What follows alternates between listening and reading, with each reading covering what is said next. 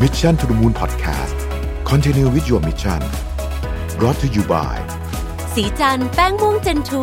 คุมมันนาน12ชั่วโมงปกป้องผิวจาก PM 2.5 อัปเกรดเพื่อผู้หญิงทุกลุคสิ้นสุดการรอคอยกับ Back on Track Planner สมุดจดรุ่นใหม่ปี 2021 จาก Mission to the Moon ผมอยากชวนทุกท่านกลับมาจดบันทึกชีวิตเปลี่ยนตัวเองให้กลับมาดีที่สุดทำสิ่งนี้ไปพร้อมๆกัน Back on Track สู่เส้นทางที่คุณอยากได้สามารถดูรายละเอียดได้ในเว็บไซต์ของ Mission to the Moon ขอบคุณครับ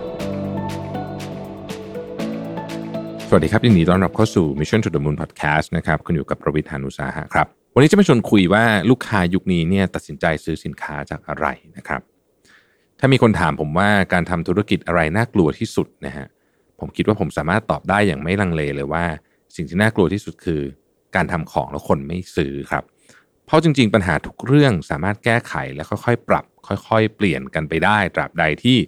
สินค้าหรือบริการของเรานั้นยังขายได้อยู่นะครับเพราะนั่นหมายความว่าเราก็ยังมีกระแสเงินสดมาใช้ในการทำสิ่งต่างๆนะครับตั้งแต่มาคิดสินค้าใหม่ปรับปรุงสินค้าเดิมนะฮะจ้างคนเพิ่มนะครับหรือว่าถ้าการเอาคนออกก็ต้องใช้เงินทั้งสิ้นนะครับดังนั้นถ้าสินค้าขายไม่ได้เนี่ยหรือไม่มีคนซื้อเนี่ยหมายความว่าเงินซึ่งเปรียบเสมือนกระแสเลือดใหญ่ของเราเนี่ยก็หายไปนะครับเส้นเลือดใหญ่ของธุรกิจเลยนะฮะเงินสดเนี่ยนะครับก็จะแห้งเหือดไปซึ่งเป็นเรื่องที่แน่นอนว่า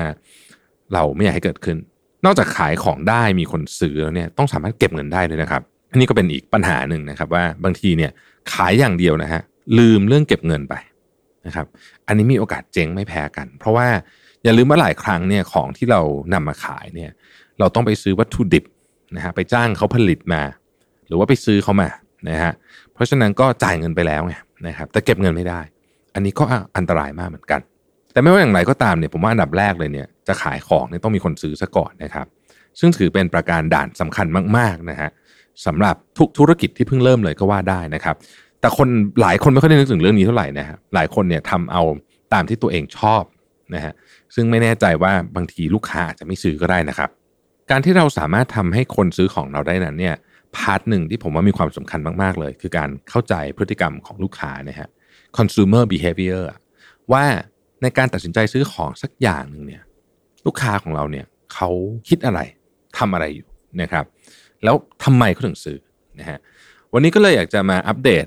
เรื่องนี้ให้ฟังว่ากระบวนการในการตัดสินใจซื้อของลูกค้าเนี่ยในยุคสมัยนี้เนี่ยมันมีอะไรบ้างนะครับคร่าวๆนะครับจริงๆมันมีหลายประเด็นมากคือเจอร์นี่ของแต่ละคนก็ไม่เหมือนกันแต่ว่าผมเอาคร่าวๆที่เป็นหัวข้อใหญ่ๆแล้วกันนะครับมาเล่าให้ฟังนะฮะอันที่หนึ่งเนี่ยนะครับยุคนี้ปฏิเสธไม่ได้เลยคือเรื่องของการรีวิวฮะคือจริงอยู่นะครับเรื่องการรีวิวสินค้าเนี่ยมันไม่ใช่ของใหม่นะฮะแต่ว่ามันมาถูกขยายหรือว่า amplify เนี่ยในยุคที่มีการใช้โซเชียลมีเดียเยอะนะครับในการสำรวจของ Bright Local เนี่ยพบว่า 88% ของลูกค้าเนี่ยเชื่อการรีวิวในโลกออนไลน์พอๆกับการแนะนำจากคนรอบๆข้างในโลกออฟไลน์เลยนะฮะการรีวิวนี่มันเกิดได้จากหลากหลายช่องทางนะครับคืออาจจะเป็นการรีวิวของลูกค้าที่ซื้อสินค้าของเราไปรีวิวก็ได้นะครับหรือว่าบางทีเนี่ยเราก็อาจจะขอให้ลูกค้ารีวิวโดยมีสิทธิพิเศษหรือส่วนลดบางอย่างให้นะครับหรือว่าจะเลือกจ้างรีวิวนะฮะก็ขึ้นอยู่กับความเหมาะสมของรูปแบบสินค้าและบริการด้วยแต่ว่ารีวิวเนี่ยเป็นสิ่งที่คนให้ความสนใจเยอะนะครับแล้วก็เป็นหนึ่งในเจอร์นี่ที่ลูกค้าส่วนใหญ่เนี่ยจะต้องบอกว่าจะเจอตลอดนะครับคนส่วนใหญ่สมัยนี้เนี่ยเวลาจะซื้อของสักอย่างนึงเนี่ยดูรีวิวนะฮะเซิร์ชรีวิวเป็นเรื่องปกติเลยทีเดียวนะครับเรื่องที่สองคืออินฟลูเอนเซอร์นะครับจากข้อแรกเนี่ยเป็นการรีวิวที่อาจจะเกิดขึ้นอาจจะจากลูกค้านะฮะผู้ใช้จริงๆหรือว่าอะไรก็แล้วแต่เนี่ยนะฮะแต่ว่าแบรนด์เองก็ยังเลือกทำการตลาดโดยใช้ผู้ที่มีอิทธิพลทางความคิดนะครับก็คืออินฟลูเอนเซอร์เนี่ยด้วยนะฮะเพราะว่าผู้ที่มีอิทธิพลทางความคิดนะฮะในแต่ละเรื่องเนี่ยนะครับจะสามารถโน้มน้าวนะฮะผู้ติดตามหรือว่าแฟนๆของเขาเนี่ยให้มาสนใจสินค้าหรือบริการได้นะครับข้อมูลจากการสำรวจของ Nielsen พบว่า 92% ของผู้ที่ทำแบบสำรวจเนี่ยค่อนข้างจะเชื่อถือนะครับคำแนะนำจากอินฟลูเอนเซอร์นะครับแม้ว่าส่วนใหญ่จะไม่รู้จักกันเป็นการส่วนตัวนะฮะก็คือไม่เคยเจอกันหรอกแต่ว่าเห็นกันบนออนไลน์นี่แหละนะฮะก็เชื่อนะครับพาร์ทนี้ก็จะทำให้แบรนด์จำนวนมากเนี่ยพยายามนะฮะที่จะเลือกอินฟลูเอนเซอร์ให้ มาพูดถึงสินค้าและบริการของแบรนด์นะครับแต่ต้องเล่าอย่างนี้ก่อนว่าเวลาพูดถึงอินฟลูเอนเซอร์เนี่ยหลายคนจะนึกถึงจำนวนผู้ติดตามนะครับซึ่งก็เป็นแฟกเตอร์หนึ่งที่สำคัญแต่ว่าที่สำคัญกว่านั้นก็คือว่าเราต้องดูโปรไฟล์ของผู้ติดตามด้วยนะครับว่าตรงกับกลุ่ม target ที่เราอยากจะพูดคุยหรือเปล่านะครับคือบางคนเนี่ยอาจจะผู้ติดตามเยอะมากก็จริงแต่ว่าถ้าโปรไฟล์ของผู้ติดตามเนี่ยไม่ได้ตรงกับกลุ่ม target ของเราเนี่ยผลของมันอาจจะไม่มี impact เท่าที่ควรนะครับปัจจุบันนี้เนี่ย influencer marketing เนี่ยถือว่าเติบโตมากนะครับมีตั้งแต่ระดับ macro ไปจนถึงระดับ micro nano อะไรกันอย่างนี้เลยเนี่ยนะครับก็มีการใช้กันโดยทั่วไปแบรนด์ผมว่าส่วนใหญ่ตอนนี้แทบทุกแบรนด์นะฮะก็คงจะใช้ influencer ไม่แง่มุมใดก็มุมหนึ่งนะครับการวัดผลแล้วก็การเข้าใจ influencer เนี่ยก็สำคัญเหมือนกันคือการเข้าใจก็คือว่าเข้าใจว่าเขาทำงานแบบไหนนะครับเข้าใจถึงวิธีคิดในการทำคอนเทนต์ของเขานะครับเพราะว่าคอนเทนต์ที่ดีสำหรับอินฟลูเอนเซอร์นะในความคิดของผมเนี่ยก็คือว่าคอนเทนต์ที่มันเป็นตัวเขามากที่สุดแน่นอนว่าโอเคเขาไทยอินสินค้าของเราเข้าไปขายได้แต่ว่าตัวคอนเทนต์เนี่ยมันก็ต้องออกมาเป็นตัวเขาลักษณะคำพูดคำจานะฮะภาพถ่ายที่ใช้นะฮะลีลาการตัดวิดีโอนะครับหรือว่าแม้แต่มูดแอนด์โทนทุกอย่างเนี่ยโอเคแบรนด์ก็นำเสนอได้ประมาณหนึ่งแต่ว่ามันก็ต้องมีความเป็นตัวเขาเยอะไม่งั้นเนี่ยบรรดาแฟนๆที่ติดตามเขาอยู่เนี่ยนะครับก็จะรู้สึกว่าคอนเทนต์นี่มันแปลกๆนะฮะเพราะว่าอินฟลูเอนเซอร์แต่ละคนเนี่ยเขาจะมีสไตล์ที่ไม่เหมือนกันนะครับแล้วก็อย่างที่บอกนะฮะการเลือกโปรไฟล์ให้ถูกกับสินค้าเรานี่สำคัญมากเพราะว่าสินค้าแต่ละแบบนะฮะอินฟลูเอนเซอร์ที่ใช้เนี่ยก็อาจจะไม่เหมือนกันนะครับอีกประเด็นนึงเนี่ยก็คือความง่ายฮะคือยุคนี้มันเป็นยุคแห่ง convenience ความสะดวกสบายนะฮะคือไม่ว่าสินค้าของคุณเนี่ยจะดีงามมากแค่ไหนก็ตามเนี่ยนะครับแต่ถ้าการเข้าถึงเนี่ยโอ้โหมันช่างยากเย็นแสนเข็ญซะเหลือเกินเนี่ยนะครับอันนี้ก็จะเป็นอุปสรรคใหญ่คือทุกเรื่องนะครับตั้งแต่การหาการซื้อการชำระเงินนะครับถ้าเกิดว่าการขั้นตอนเหล่านี้เนี่ยมันเต็มไปด้วยความยุ่งยากวุ่นวายนะฮะโอ้โหลูกค้าต้องทำอะไรเยอะมากเนี่ยก็มีแนวโน้มที่ผู้บริโภคจะตัดสินใจไม่ซื้อสินค้านั้นๆนะครับนอกจากเขาอยากได้มากจริงๆซึ่งปกติสินค้าแทบทุกประเภทเนี่ยมันมีของแทนได้เพราะฉะนั้นถ้ามันยุ่งยากจนเกินไปมันก็จะเป็นตัวที่ทำให้ลูกค้าเราหนีไปซื้อของคนอื่นได้ง่ายนะฮะลองนึกถึงประสบการณ์การซื้อสินค้าหรือบริการอะไรสักอย่างที่คุณรู้สึกว่า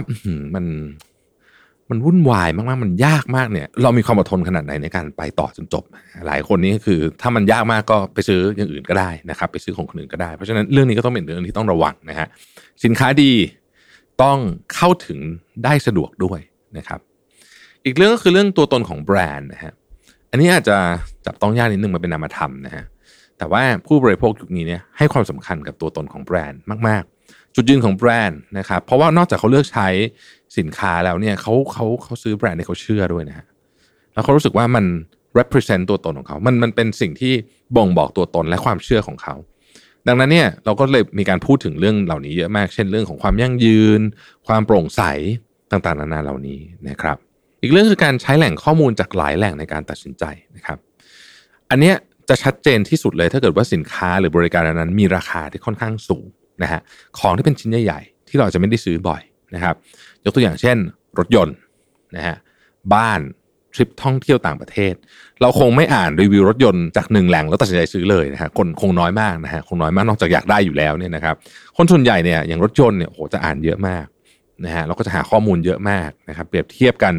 อาจจะใช้เวลารีเสิร์ชกันเป็นเดือนๆบ้านก็เช่นเดียวกันนะฮะบ้านเนี่ยจะยากขึ้นไปกว่ารถยนต์อีกนะฮะเพราะว่าตัวเลือกมันจะค่อนข้างเยอะขึ้นไปอีกนะครับทริปท่องเที่ยวต่างประเทศก็เช่นเดียวกันอันนี้ก็ต้องรีเสิร์ชเยอะนะเพราะมันเปรียบเทียบกันได้หลากหลายแง่มุมมากแม้ว่าช่วงนี้เราอาจจะ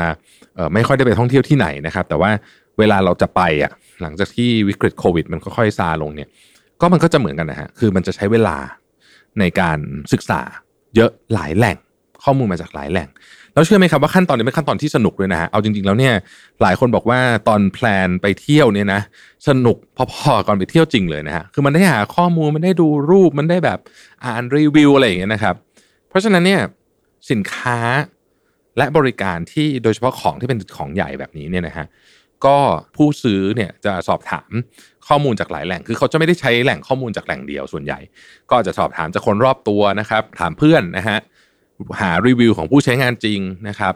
หาข้อมูลจากอินฟลูเอนเซอร์รวมไปอาจจะถึงข้อมูลจากแบรนด์ด้วยเนี่ยนะครับเอามาประกอบกันเพื่อตัดสินใจว่าจะซื้อหรือไม่ซื้ออะไรดีนะครับ สุดท้ายแล้วเนี่ยไม่ว่าแบรนด์จะทำสิ่งต่างๆเหล่านี้ได้ดีมากแค่ไหนเนี่ยนะครับก็ไม่ได้เป็นตัวการันตีความสำเร็จในระยะยาวเสมอนะครับหากปราศจากเรื่องพื้นฐานนะฮะอาทิคุณภาพนะครับเซอร์วิสที่ดีและสำคัญที่สุดสินค้าหรือบริการนั้นสามารถช่วยแก้เพนพอยต์ของผู้บริโภคได้จริงๆหรือเปล่านะครับและเช่นเดิมนะครับสำหรับ EP นี้ต้องขอบคุณผู้สนับสนุนใจดีอย่างเพลินบายกรุงศรีกูรูเรื่องเงินเรื่องง่ายอ่านได้เพลินที่กรุงศรี .com นะครับเขารวบรวมบทความดีๆเกี่ยวกับเรื่องการเงินและไลฟ์สไตล์จากผู้เขียนหลากหลายท่านมาไว้ให้นะครับอย่างเนื้อหาใน EP นี้เนี่ยผมเองก็มีเขียนบทความไว้ในกรุงศรี .com ด้วยเช่นกันขอบคุณที่ติดตาม Mission to the Moon นะครับแล้วเราพบกันใหม่สวัสดีครับ Mission to the Moon Podcast Continue with your mission Presented by สีจันทร์แป้งม่วงเจนทู